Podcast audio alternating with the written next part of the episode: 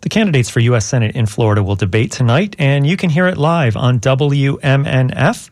We'll broadcast the debate between Marco Rubio and Val Demings on our HD3 channel, The Source, from 7 until 8 o'clock tonight. You can listen on an HD radio, on the WMNF app, or on WMNF.org. This Friday, Pinellas County's bus service, PSTA, unveils the Sunrunner, which is a service that will go from downtown St. Petersburg to St. Pete Beach. Today, we play you an encore presentation of Wavemakers with Janet and Tom. We're not taking calls on today's show. The guest is PSTA's CEO Brad Miller talking about the Sunrunner, which opens on Friday.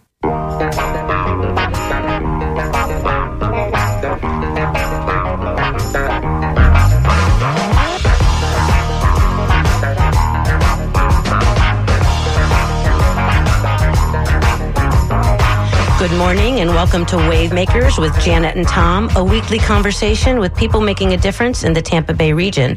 I'm Janet. And I'm Tom. And answering the phones for us today is the somewhat sturdy but always reliable John Dunn.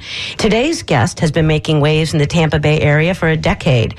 Brad Miller is Chief Executive Officer of the Pinellas Suncoast Transit Authority, an agency with more than 300 buses and 800 employees.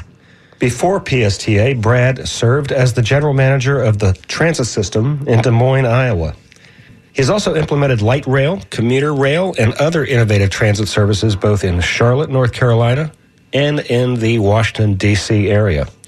And now he's presiding over one of the most significant transit projects in our region, the region's first ever bus rapid transit system, the Sunrunner. And it's set to launch in October. Welcome, Brad. Oh, thank you very much. Good yes. to have you here. Thanks for being here, and it's great that we are um, able to talk about this the BRT that you all are getting ready to launch just in a couple months. So let's start with that, and start with what is bus rapid transit? What is that? Di- how is that different from an express bus or just a regular bus route? Right. Yeah. So we're really honored to finally get there in the Tampa Bay region. This will be the first rapid transit system of any kind, really, in, in the Tampa Bay's history, long history of trying to get something off the ground and going. Bus rapid transit, the Sunrunner project that we're building, that will open this fall eh, from downtown St. Petersburg to the to the Gulf of Mexico beaches, is essentially a rapid transit system like a light rail would be, mm-hmm. or like a rail line would be. It just uses rubber tires. It, it has stations instead of stops. The, the the vehicle pulls up, all the doors open like a train does, and then you just get on on board any door. If you have a bike, you put it on the vehicle instead of the front of the vehicle like a like a normal bus. It acts like a train, uh, and, and it's rapid. It's much much faster we think it'll be a big success. And, it has its own lane, yeah. Lanes, right. That's right. It has its own dedicated lane through most of it, most of between downtown St. Petersburg and the beach. So it'll have uh, connections to the signals, signal priority. So it'll be it'll be a much faster. It'll be about the same, or maybe even a little bit faster uh, than driving driving. so from downtown, it will run along First Avenue South or north, and then uh, coming back uh, also takes First Avenue because First Avenue is kind of a street that's perfect for BRT, right? Yeah, it's it's perfect. Um, yeah, of course, it First Avenue North and First Avenue South in St. Petersburg parallel Central Avenue, where there's so much development going on from downtown moving moving west. And th- those streets already had a lot of capacity. We were able to have that dedicated lane on First Avenue North to go west, and then First Avenue uh, South to go east. Um, right by Tropicana Field, and that that future development that's going to be there. Ah. It, it's a it's a great opportunity for rapid tra- the first rapid transit. But once you get to around 66th Street, I guess you don't have the same kind of uh, uh, dedicated lane situation, right? Yeah, well, what we do do for a little bit longer, it goes out to 66th, and then it heads down Pasadena Avenue through South Pasadena in that area. And yeah, there'll, there'll be a dedicated lane through there. It's just once it gets onto the beaches on Gulf Boulevard, uh, it'll it'll operate in mixed traffic. So how many miles is that? That's that's actual the true BRT dedicated lane and. Oh, I, well, the the overall corridor is like around ten or eleven miles. Uh, from the beach to downtown St. Pete, and I think dedicated lane is about seven, a little bit Okay. more than seven miles. Of that. and how often will the buses run? Because that seems to be one of the key measures of this, how successful a transit system is. If if you have to wait an hour for a bus, Right. it's not going to work, right? That, that's exactly the issue. This will operate every 15 minutes, all day, seven days a Every, week. every 15 minutes. Every, wow. Every 15 minutes. Um, it'll be reliable. Again, unlike a normal uh, bus, especially on Gulf Boulevard during spring break, where it has to sit in traffic and can be delayed and you're not very reliable. Our trolleys that go there now are very crowded and very popular, but you know, th- th- they you might have to wait a long time to to, to catch the next one. Um, this will be um, very reliable. Very, it's in its dedicated lane. It'll avoid the traffic, so it'll take you a half hour today to get from downtown St. Petersburg to the beach, and then in 20 years, when traffic is even worse, it'll still take a half hour. Uh, if you're just tuning in, we're talking to Brad Miller from the Pinellas Suncoast Transit Authority, and we're talking about the bus rapid transit that will be opening this fall in St. Petersburg. And it's the first of its kind, the first bus rapid transit for our region. We're talking about how that's the first um, bus rapid transit for the region, but in its true way, it seems to me that it's one of the first in the state. There's something kind of bus rapid transit E in Miami and Orlando and Jacksonville, um, but maybe not quite as as true as what we have in Pinellas. Am I accurate? Am I accurately conveying that? I, I think that's pretty accurate. You know, for a very long time, the Tampa Bay region, like like all cities across the country, have been focused on rail and and uh, commuter rail or light rail, like like I've worked on. Uh, it has been very successful in other cities. That's been the goal for a long time. Bus rapid transit as a concept came around came from other countries actually to the United States. maybe Colombia, about- very like Bogota is famous for their BRT. yeah, yeah. Um, South America. And then it started in Cleveland maybe about 15, 15 years ago. Uh, and it's really taken on. It's a lower cost option, but the goal is to make it as rail like as possible. Um, even though it has rubber tired vehicles, can use the, the existing roadway. It's, it's a much more uh, cost effective way of providing rapid transit. How long have you been working on this project? How many years has it been in the works? Well, it it's actually the first maps with this. This is our highest uh, transit corridor in the in Pinellas County. Uh, the Central Avenue corridor between the beach and downtown St. Pete has always been a very high ridership corridor. The the first adopted corridor for this to be a rapid transit line was in 2007. So we're what 50, 60 15 years later. Uh, we're finally getting it done. But the studies go back, I think you said Even longer. Even longer. Yeah. So it's been looked at for almost 30 years. That, that's right. The, these projects, this Tampa Bay region has really struggled to get anything off the ground. There's been study after study of different, different modes, different technologies. Uh, we were finally, we were the first uh, system, and one of the first in in the state of Florida, to go through the federal process that exists for these kinds of rapid transit projects and be successful. We go, we were awarded a full funding grant agreement from the federal government back in the pan, right at the beginning of the pandemic in 2020. That's when we started construction uh, on the on the finally getting this done, the Sunrunner this fall. What is the cost, the total cost of this line? The total cost is relatively cheap for a rapid transit line at $43 million. The federal government is paying half of that. The state uh, DOT is paying for a quarter, and then we're paying locally a, a quarter. And what will it cost to ride? Well, the good news is for the first six months, it's going to be free. Free. Uh, Did you hear that, free. listeners? Free. Go ride that bus. Exactly, exactly. Uh, and, and then it'll be our regular uh, $2, $2.25. And how? What kind of ridership are you projecting in the say the first year? Well, we, we, we think we think we'll have a very strong um, opening. Of course, with it being uh, free, we think a lot of people will check it out. This is a fantastic corridor for transit ridership because we've got lots of tourists who are working, living in, uh, in hotels, staying in hotels on the beach. They want to go to downtown St. Pete or vice versa. We've got tons of workers that ride transit reliably every day. They, they don't live on the beach. They live in other areas and they will take this out to the beach. Well, you can see dozens of them waiting for the bus outside the Don Cesar if you ever go to Yes. St. Pete Beach.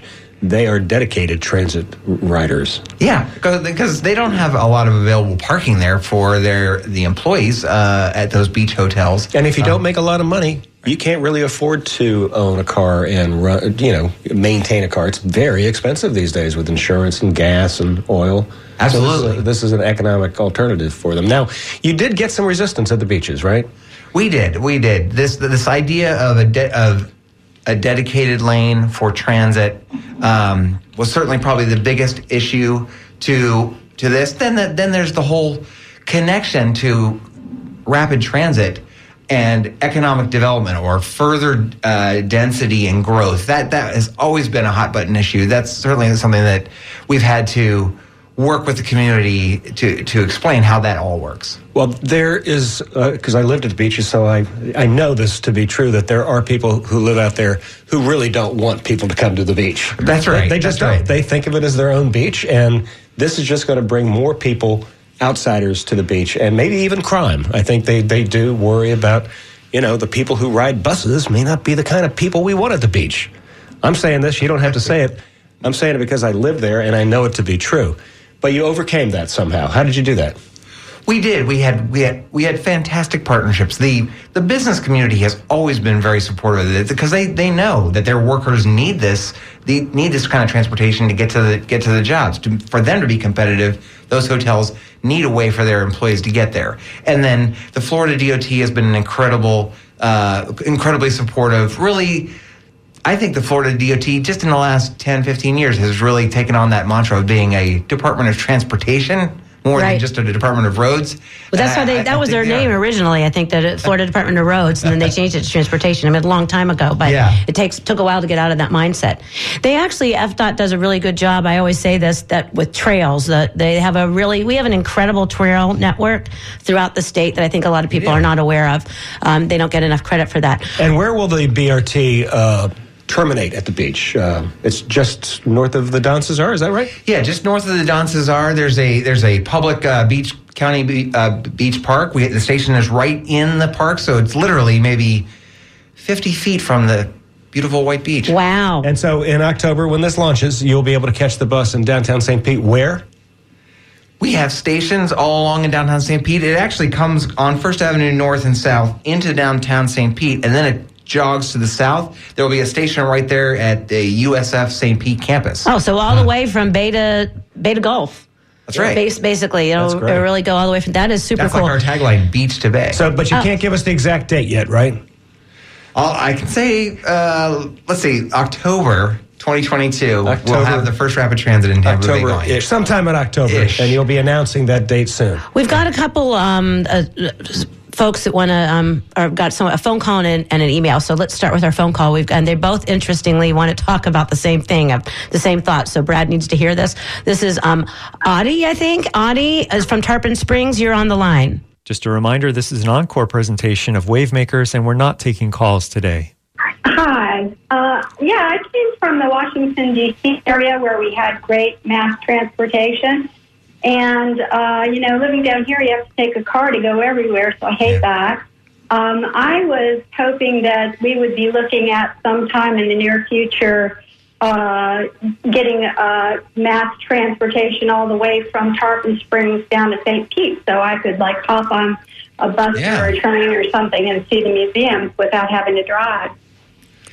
Yeah, uh, thank you for that great idea. Lots of people have had that uh, same thought about some kind of rapid transit on US 19, maybe mm-hmm. connecting uh, Tarpon Springs and up into Pasco County, all the way straight down to St. Petersburg, maybe even across down to Bradenton and, and Manatee County. I think we are just starting that discussion again about lo- looking at a BRT like system where ag- the DOT is actually giving us a piece of dedicated lane uh, in St. Petersburg on US 19 from the Skyway Bridge north to to in the southern part of St. Petersburg. We're going to have a dedicated lane for the buses, express buses to start. But I think over time we'll be able to sort of incrementally make that into a rapid transit line maybe all the way up to Tarpon Springs. Audie, how long have you lived in the area? Uh, over 15 years now. And do you use any public transit at all, or do you? Or I mean, you came from a place where you probably used it a lot, No, I don't because it's not really convenient. right? Doesn't really take you anywhere. Um, well, So I mean, I, you know, it's like in uh, I lived in Old Town Alexandria, and there were large, long periods of time where I just did without a car because I could just Yeah. take buses and trains everywhere. And uh, you know, it seems like with uh, the environmental situation, we ought to be looking at doing that in more places. Yep. Thanks for the call, Dee. We appreciate it. We also got an email from one of our favorite listeners, David Bryant. David, thanks so much for sending this email. And he mentioned the same thing is that he'd like to see a BRT system to what Miami has along US 1. Um, it's got not just a great BRT line, but also a great bike trail in the same corridor. This could be built along US 19 from St. Pete to Tarpon Springs. So two uh, two thoughts right there early on in the show about the Tarpon Springs to St. Pete line. Um, and on a separate note, he says there's a great article today on the Tampa Bay Times site about the Howard Franklin Bridge ex- uh, construction. I'm very excited about the new bike ped path that will be on the new bridge, and I think it includes a corridor for future light rail and our BRT. And that is correct. There is um, a possibility of of having a uh, rail line there, although there, it would be a, still a massive project. It's actually not. I don't think there's to actually make it happen. I don't know how much you know about that, but Right. The bridge is going to be built to have this sort of substructure Right. that is strong enough to handle a rail connection between Hillsborough Right. and Pinellas. But then you'd have to build more lanes for cars, right? It's not like doesn't have the capacity for rail and car when it's built. It'll have the ability to carry rail, but they would need to build new spans for cars if they were putting that rail there. I believe is what the right. story Well, is. it, I think it's going to open. It'll open up with a with some. You know, what, you know, express lanes or Mm-hmm. Managed you- lanes or- managed lanes or Lexus pay- lanes, whatever you wanna pay call 'em. go in. Um, and and so to start, certainly we'll have express buses operating in those lanes. They have that same kind of thing down in uh, South Florida as well. We'll have express buses using those managed lanes to start. And then, yes, I think if they ultimately converts it to rail, then at least one of those lanes, one of those uh, uh, express lanes would maybe have to go be turned into a rail. So there will, it will open with express buses in those lanes, in those express lanes. Is, are they going to be operated by PSTA or HART? Which HART is, is for listeners, if you don't know, that's the Hillsborough um, Transit In Agency. Hillsborough. Yeah. Well, we're still working on some of those details. I know that PSTA currently operates a express bus from downtown St. Petersburg to downtown Tampa over the Gandy Bridge. But the plan for that is for it once the Howard Franklin Bridge opens up and those lanes open up, is to convert that to go over the Howard Franklin Bridge. That way, you can also stop at the airport, which is something that downtown St. Pete folks would really like, is a connection, a way, a transit connection to the airport that will also connect it to the Sunrunner. And then over time, we we think the Sunrunner can be a catalyst for more rapid transit. The, the rapid transit that the caller caller uh, was interested in up US 19 up to Tarpon Springs, also connecting uh, across the Howard Franklin Bridge over to Tampa. Well, let's talk about talk about this a little bit since we we it's already been brought up. But the BRT and the express lanes and managed lanes, there was um, for a while conversation about having a um, bus that would go all the way from Pasco County to St. Petersburg um, in these managed lanes, these toll lanes, um, express lanes, Lexus lanes. They have so many different names depending on how you feel about them. What's the status of that? That was something that was talked about for quite some time. Um, and what's the status Yeah. of that now? Yeah, there was a plan for essentially a bus rapid transit or a rapid transit system along the interstate, uh, but it sort of went through some roadblocks, mostly in Hillsborough County, related because in Hillsborough County the interstate's not wide enough, and to widen the highway was a really big, big, Right. challenging issue. So that's been sort of put to bed and uh, is not planned anymore. This idea of a rapid transit line connecting Pasco, St. Petersburg, uh, along US 19 um, is is now being in, in the works to be studied and planned. Wow, Um, okay. uh, and then I think over time, using the existing highway, not widening it, but starting in Pinellas, again, like I said, the express bus from St. Petersburg to the airport, um, we actually were the pilot location for the Florida DOT to test running the buses on the shoulders of the highway. And that, that's operating in Pinellas. You can see when the uh, when the traffic gets congested, the buses. It's a great marketing thing. It is actually. I think I see that you have the statute actually on the bus. It actually has the statute saying that it's okay to have a bus, and I love that. It's interesting Yeah. bus art. well, Florida statute. Yeah, um, and then when, there's nothing worse, at least for me as the transit director, to be sitting in the traffic and watch the bus zoom by. and like, why, Oh. why can't I be on that? Well, and that's um, the good marketing, right? Because you see the bus going by the people in the traffic. Yeah. And is it working well? Because I know that one some of this, the the pushback on that was, well, what if there's an accident and cars need to pull over to the side of the road and to the shoulder, and then the buses can't get through? Has that come to fruition? Does that happen much? Oh yeah. Well, I mean that that is a problem. I mean, it's not a perfect solution to run the buses on the shoulder because of just that. The the highway is not that wide. So yeah, if there's an accident, and the the state uh, highway has to pull the a car or debris off the road, then sometimes that that kind of nixes the. Uh, the, the benefit of it, but at other times there is a benefit to having the bus on shoulder. And then, like I said, once the Howard Franklin Bridge opens up and has these express lanes there, um, we, we think that will provide a much faster connection first to the airport and then then ultimately to downtown Tampa. Um, you're listening to Wavemakers with Janet and Tom on WMNF, and we're talking to Brad Miller, CEO of the Pinellas Suncoast Transit Authority. Um, let's take a break now for a promo, and we'll be right back. This is Walter L. Smith II, the host of the Sunday Forum. Each and every Sunday from 8 to 10 a.m., the Fourth Estate and I do research and have intelligent conversation with each and every one of you. And we love it. We love bringing you the best in radio programming here on WMNF 88.5, Tampa, Sarasota, St. Pete. And that is a great show on Sundays with Walter Smith. It's a it's a great one to listen to in those uh, those mornings. You're listening to Wavemakers with Janet and Tom on WMNF. We're talking to Brad Miller, CEO of the Pinellas Suncoast Transit Authority. Do you know a Wavemaker? Is there someone you would like to hear from on this show? If so, email us at dj at WMNF.org. Put Wavemakers in the subject line and we will consider your suggestion. So we're talking about the bus rapid transit line that is uh, will open this fall in St. Pete. And one of the really interesting things about bus rapid transit is what they call transit oriented development or TOD among transit geeks. but what that basically means is that there's development around the stations just like you might have around a rail line or something. Tell us about that. Why is there more um, development around BRT versus um, regular bus stops? Right. So one one of the one of the reasons that pretty much every city in the United States across the world has rapid transit, and we've been struggling to get it here in the Tampa Bay, is with a rapid transit line, with a rail line or a dedicated transit system of some sort, that transit planners like myself can't move to another area, that can incentivize develop economic development around the station locations. because they know there are going to be people there every day getting on and off and right. and and they have an, another way to travel that doesn't require a huge park area of their development to be for parking for they, or a big parking garage are very expensive there can be higher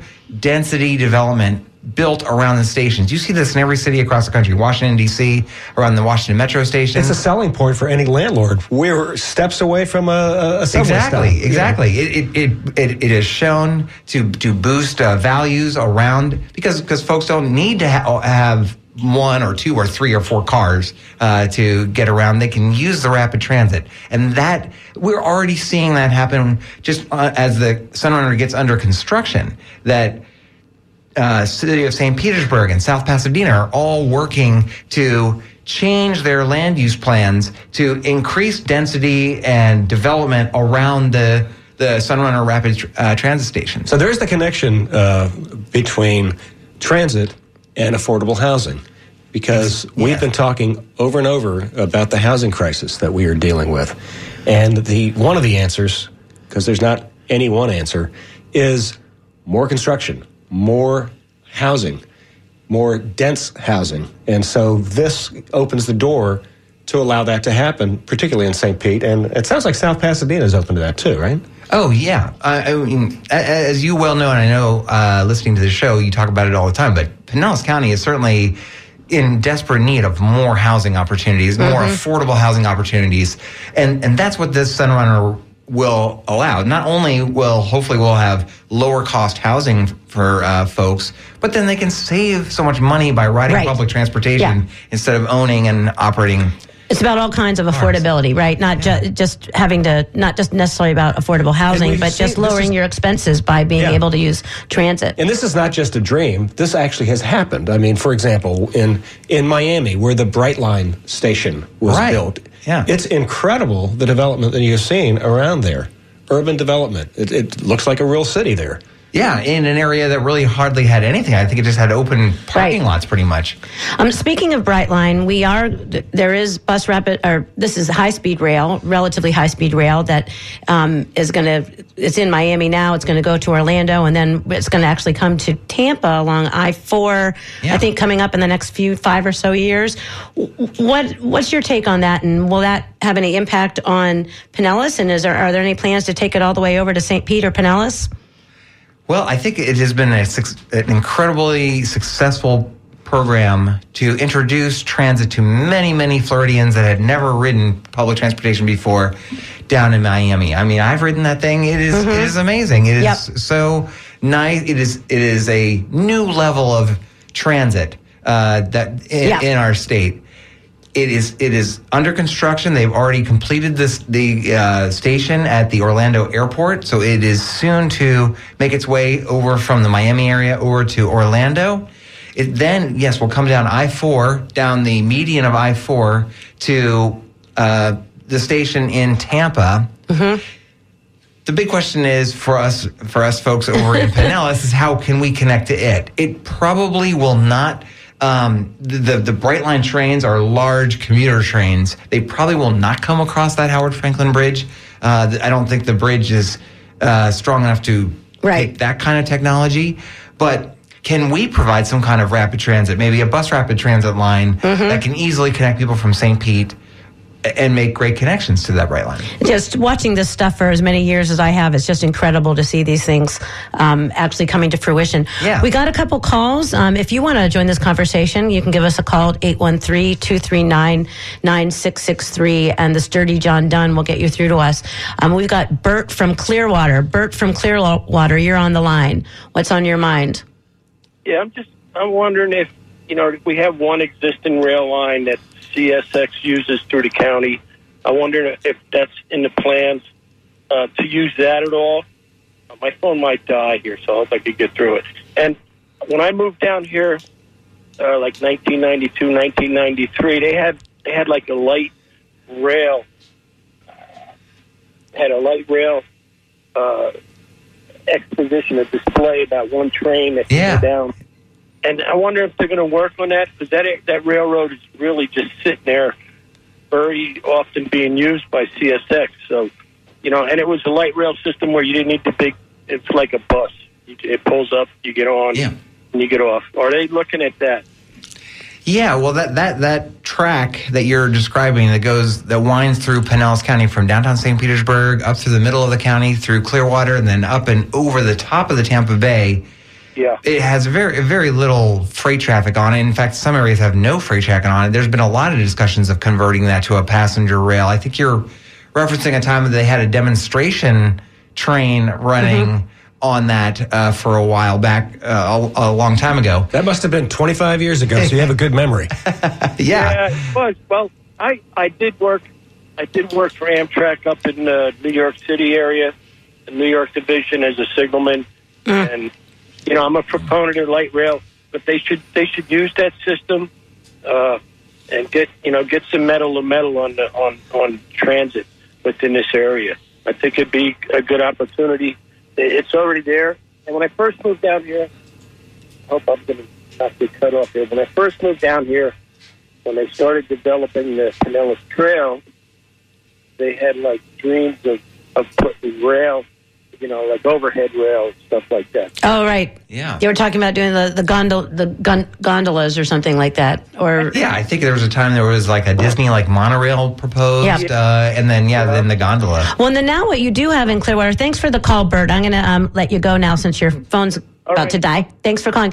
But Clearwater, um, there actually is a ferry right now that goes from, in terms of alternative transportation in that area, that goes from downtown Clearwater down to the beaches because that bridge gets so. Is that a PSTA ferry or? Well, PSTA is coordinating with a private operator Okay. who operates the ferry there. Yeah, it's very similarly. We fund all of the trolleys that run along the beaches in Pinellas County, like the Jolly Trolley, Mm-hmm. which is very, very popular, especially during spring break, getting folks from downtown Clearwater over to over, over to the uh, Clearwater Beach. Or just doing a bar crawl along Gulf Boulevard. Yeah, tell you the truth. exactly, I- I've exactly. experienced that myself. It's a it's a great way to um, experience the beaches without Mm-hmm. having to deal with traffic, cars. I mean, trying to find a parking place. We have trying to- lots of Yeah. um, lots of folks that take the trolleys around. The ferry is a, an alternative option that doesn't even use the roadway, Right. Um, especially during spring break, the, the Causeway Bridge getting over to Clearwater Beach gets so congested. You can park your car in downtown Clearwater for free, and then take the ferry over. It's fun, and you avoid all the traffic. hassle. We've got another um, ferry question actually from Javon. I hope I'm saying that right. Javon in St. Pete. You're on the line. What's on your mind? Uh, yeah, my question is, do we see a future in using the Cross Bay Ferry from downtown St. Pete to downtown Tampa? Um, I think it's really beneficial now. It's a great way to get across the bay without yeah. any other bridges. Do you use it, Javon? Uh, not yet. No, yeah. Uh, it has a very bizarre schedule, and I can't seem to match up with it. yeah. Understand? Yes, uh, I, I certainly hope that that can be part of our transportation. Yeah, we do have some awesome opportunities in the Tampa Bay, of course, with our waterways, and we think lots of other cities like ours with uh, with water have made use of ferries to be public transportation. The Cross Bay Ferry that connects uh, St. Petersburg with Tampa is very successful. I don't know if I would call it really a public transit mode yet. I mean, lots No. of people are taking it to the Lightning games and to other activities in Tampa. We're going to the restaurants in St. Petersburg, but like Or the uh, museums or the pier. uh, Yeah, yeah. Um, but like the like the caller mentioned, it it operates on a limited schedule. It doesn't operate seven days a week. Uh, there's only one boat uh, right now. It, So it- frequency, again, getting back to the whole frequency issue on transit, Right. that's just as important with the ferry as it is with the buses. Right. Exactly, exactly. Right now, there's a plan in Hillsborough to purchase a, a second boat, and I think once we get that, then we can get it. We can really start seeing it become part of our transportation. Now, there are system. some transit advocates who are critical of the ferry because they see it as it's just a tourist thing, it's just for fun. But I often think, well, wait a minute, I drive to museums, I drive to restaurants, I drive to parks. What's the difference?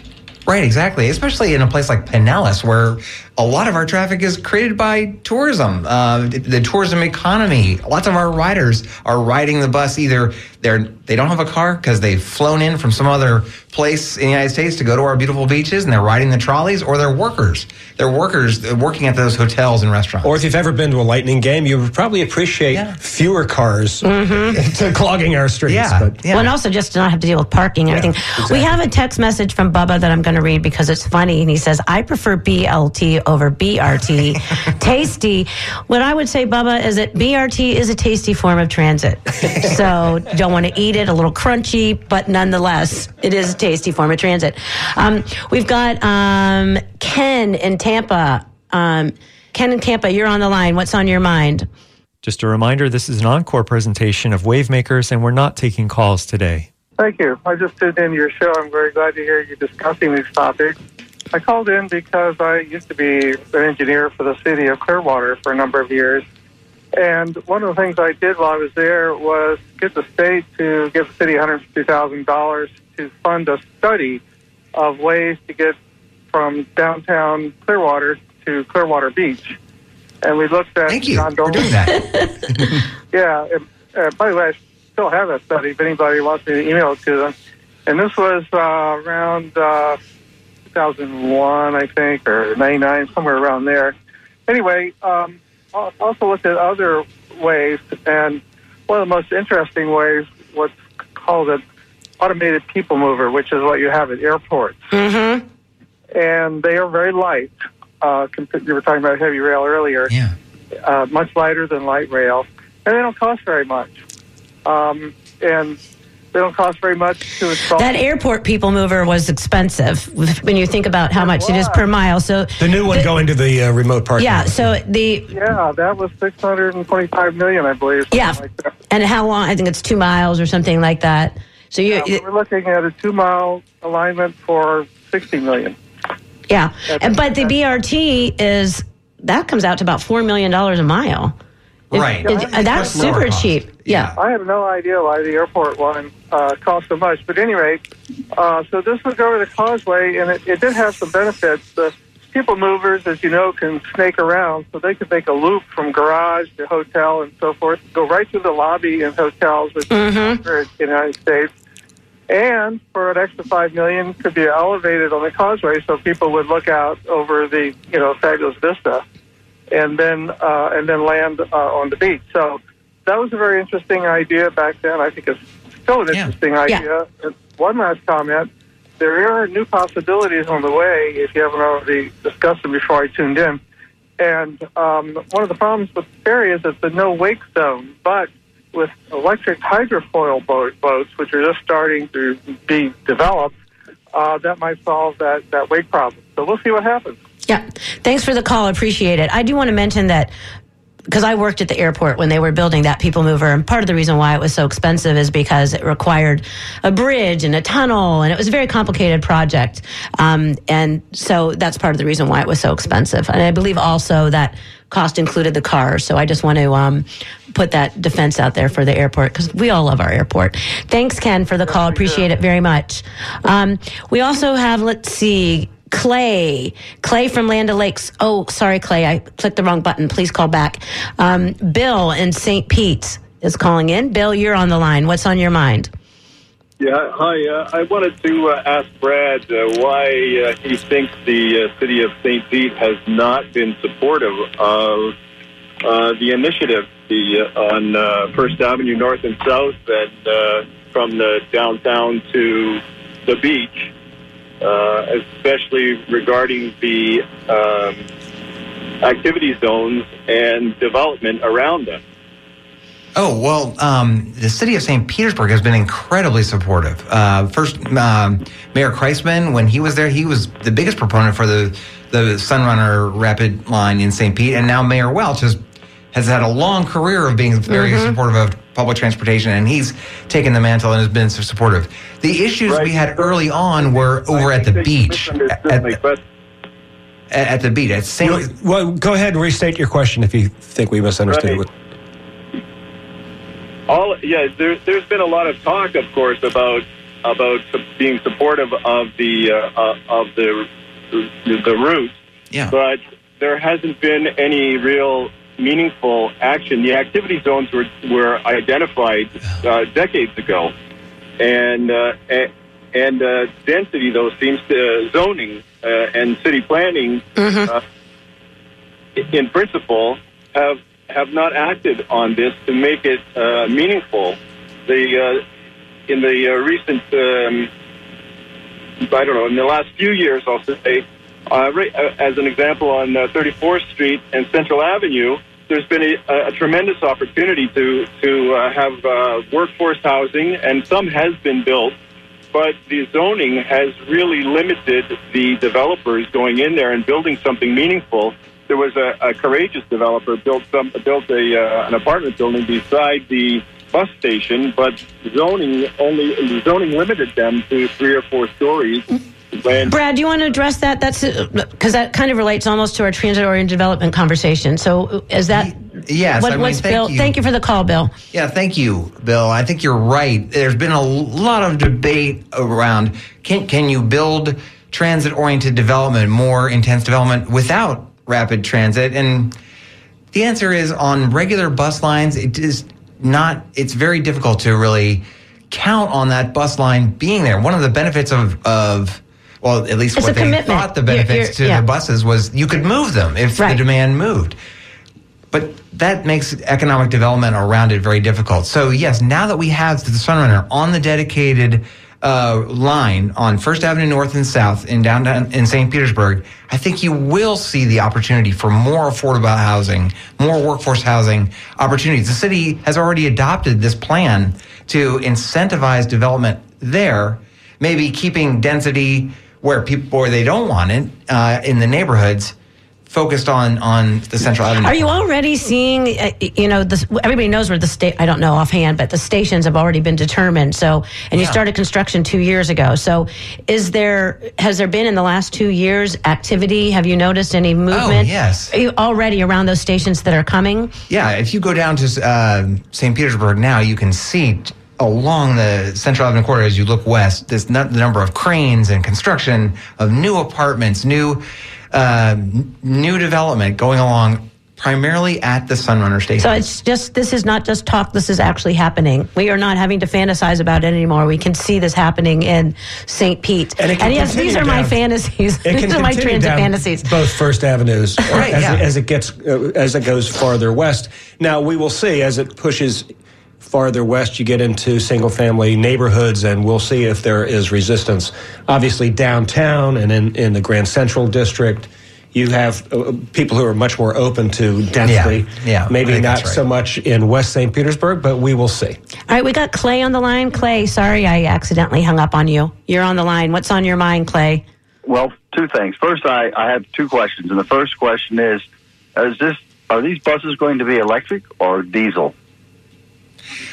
PSTA is investing in ultimately going to go 100% electric. These Sunrunner buses, which we already have, are hybrid electric uh, vehicles to start. Ultimately, we're going to get chargers to be put at the Sunrunner station so then they can be converted to electric. Okay.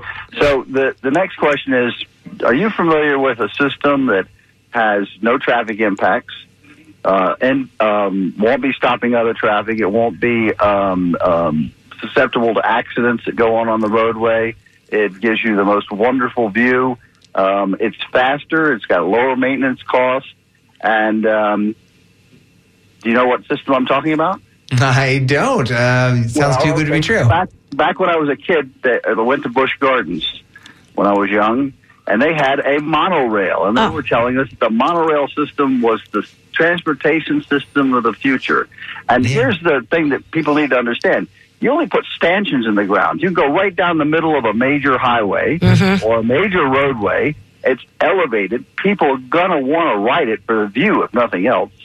I mean, that's the way you need to go. We're not doing anything futuristic. This is all sticking with old technology. Same thing at Disney World, right? Old way. Yeah. What's Yeah. that? Well, in the gondolas, it's just interesting, um, Clay, that you bring that up. We, there was a, a desire for that. I think Victor Crist talked about it. Uh, Was it was Janet Long also interested in the gondolas? I don't recall. Oh, yeah. She there was- was Gondolas. lots of That's what you're calling those. They're talking about the. Um, the, No, the he's go- talking about a monorail, like they Oh, a monorail, at monorail, World, okay. right, One Clay? down the middle of the interstate. oh yeah.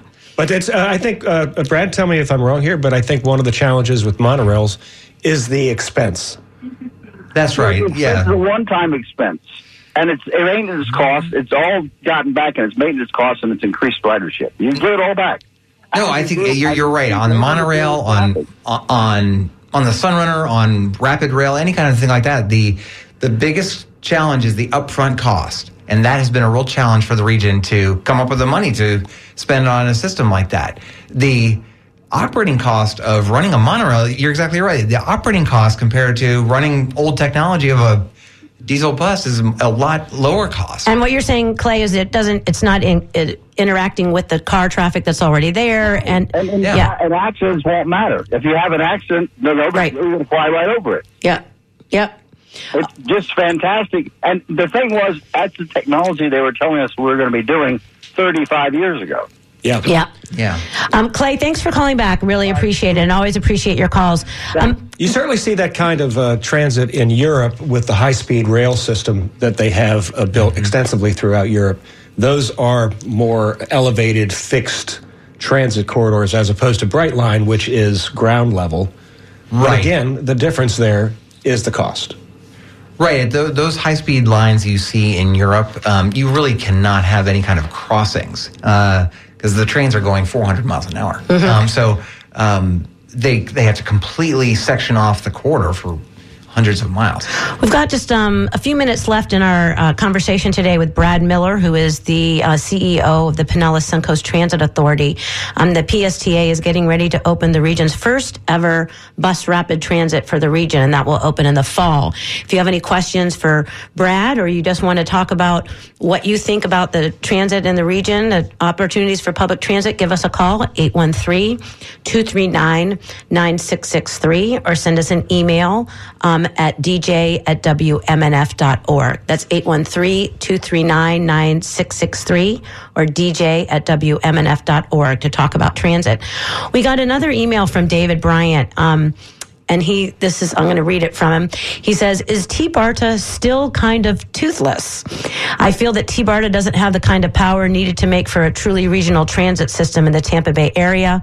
Why can't it be operated more like MARTA in Atlanta or W uh, WMATA, I don't know how you, WMATA and Washington, D.C., which are pretty darn good mass transit systems. And it's interesting you say that, David, because we've been having a lot of conversations around the idea of how do we connect Pasco, Hillsborough, Pinellas.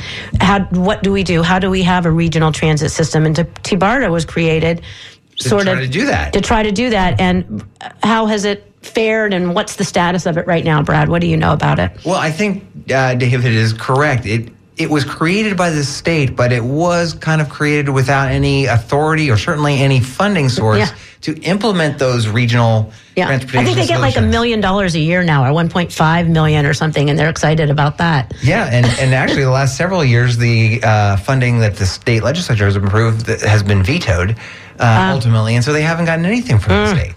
Wow. Okay, so that's pretty toothless. Which may be why some people want to get rid of it.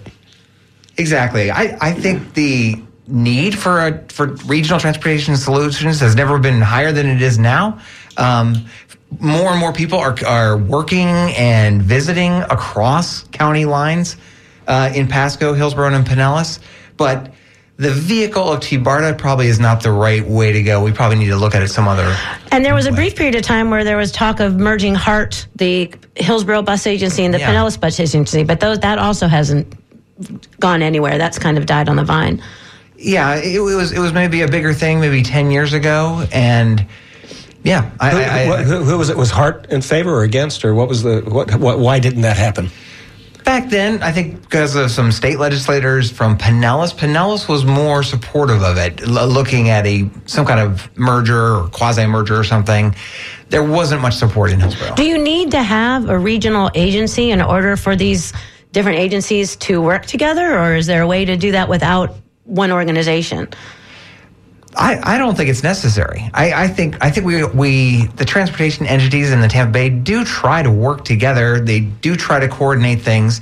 Certainly, having some kind of all powerful um, regional authority like uh, the Washington Metro in the D.C. area or something like that would probably get that rapid line going from uh, Tampa to uh, St. Pete faster. Um, but it, it's not impossible otherwise. One of the success, stor- success stories we've seen the last couple of years is with the trolley in Tampa, Yeah. connecting Ybor and downtown. There's talk of extending it into Tampa Heights. Um, but one of the reasons it's been so successful recently is because it's free. So that makes me wonder why isn't transit free generally in, in, in Tampa and in St. Pete? That's a that's a very good question. A question that a lot of cities. It's sort sort of like the hot topic in transportation right now. Should public transportation, should all transportation be viewed as a public service? You know, and The way wh- roads are. Yeah, Most the- roads are free. Yeah. There are toll roads, obviously, you know. Exactly. Um, and some cities have even moved forward with this. Kansas City has made a, a lot of their uh, city transit free. Um, I think Boston is looking at that. LA is looking at that. Wow. Pinellas looked at that sort of accidentally during the pandemic. We had everyone boarding from the back of the buses, and so we didn't charge fares. Ridership went way up. Um, we, we, we studied that a lot. We saw existing riders rode a lot more because there was no cost. They could just hop on and off. I think you'll see that that's uh, like on the trolley in Tampa eh, as well. Yes. It, it certainly would make it more accessible to more people. The issue is where do we come up with the, in our case, 10 or 15 million dollars a year uh, that we get in the fares. Right. um, I mean, to the, recoup the, that. honestly, the fares are not keeping me from riding the bus. that isn't what keeps me from riding it. It's the convenience. Yeah. I mean, I Yeah. just it just doesn't.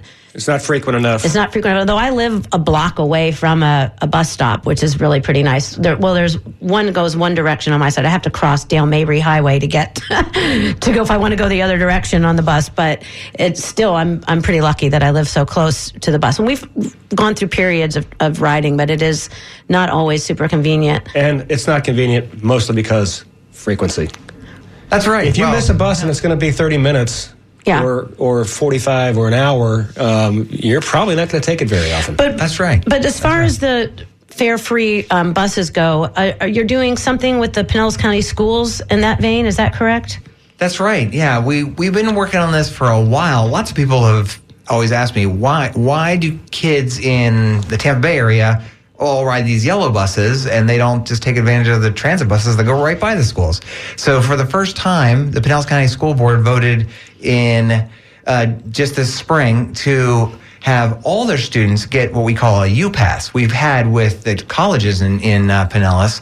Now all students can just show their ID badge and ride any trolley or bus or the Sunrunner uh, for free. And they can take that to school, of course. They can take it to after school programs. They can take it to a job. They can just take it to the beach. Um, you know, yeah, when I was reason. when I was growing up, when I took the bus to school, I rode a city bus, and I would catch the bus. It was like three blocks from my house, and the bus would take me downtown, and I transferred, and then went on to my school. So this is in seventh thing in- grade in Norfolk, Virginia. And I had some of my best memories of that year were being downtown when the bus was transferring. It was like in front of a Woolworths, and we'd all go in and get snacks and hang out at the bus, you know, because we were coming from all over the city and we're gathering together at this transfer station. So it was super fun. Yeah. You know, and I was saying, I just showed my my badge and I was able to ride the ride the city bus. Yeah, well, this is kind of a new thing. Like you say, it, it happens all over the country. Um, but we are piloting it in Pinellas this coming school year at three high schools, and we think it'll be a success. Um, at Largo, at Dunedin High, and at Gibbs High, and uh, where, where kids are going to be assigned to ride the public transit bus rather than a yellow bus. Um, you've got just a few minutes left, and the last thing that I want to talk about very quickly is the autonomous vehicles because we're talking a lot about all this innovative, cool stuff that PSTA is doing. Tell us what's going on with the um, automated buses.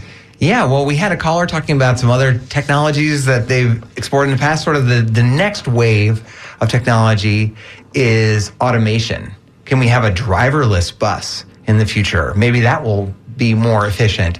And we have had PSTA. Well, cut your costs. Yeah. Which I hate to say that as we automate and get rid of people jobs, but yeah, or, or we could we could not necessarily cut our costs, but we could take that investment and put it into more frequent service, um, as Tom was suggesting on our other lines. Right. Maybe the uh, PSTA launched the first auto- autonomous vehicle in mixed traffic, where it's operating with other cars, a driverless shuttle in Florida, back last uh, last year in downtown St. Petersburg, right along the waterway. Our Ava autonomous vehicle operated with great success. Then we moved it from there. We moved it up to Dunedin, where it provided service to the uh, Toronto Blue Jays spring training games. And Canadians love public transportation, so they rode it in Big Drove. And then, then we then we had it uh, over spring break on Clearwater Beach. Oh, my God, I bet people love that. and on one day, St. Patrick's Day, it had the highest ridership ever on an autonomous vehicle in the United States. Wow. Pretty, Okay. pretty neat. Yeah. Next, next stop for it is going to be in Tarpon Springs along the sponge docks.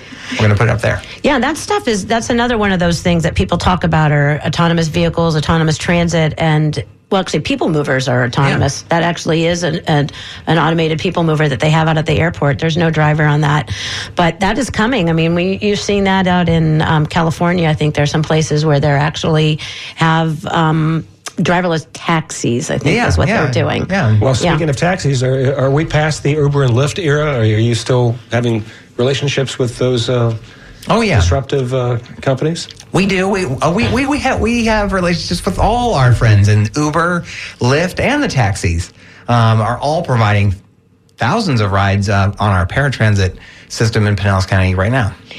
Um, we're about out of time, so I want to um, thank you, Brad, for being um, with us today. I really appreciate it. It was a really good conversation.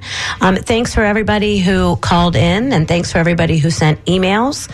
Um, up next will, is um, NPR News, followed by Harrison Nash. Uh, and coming up this afternoon, the Lulus from 3 to 6, the Freak Show from 6 to 8, the Dream Clinic from 8 to 10, and catch our friend Cam Dilly Friday mornings. This is WMNF Tampa. You can find out more about the Sunrunner, which opens Friday at wmnf.org slash news. The candidates for U.S. Senate in Florida will debate tonight, and you can hear it live on WMNF. We'll broadcast the debate between Marco Rubio and Val Demings on our HD3 channel, The Source, from 7 until 8 o'clock tonight. You can listen on an HD radio, on the WMNF app, or on WMNF.org. Thanks so much for listening on WMNF Tampa.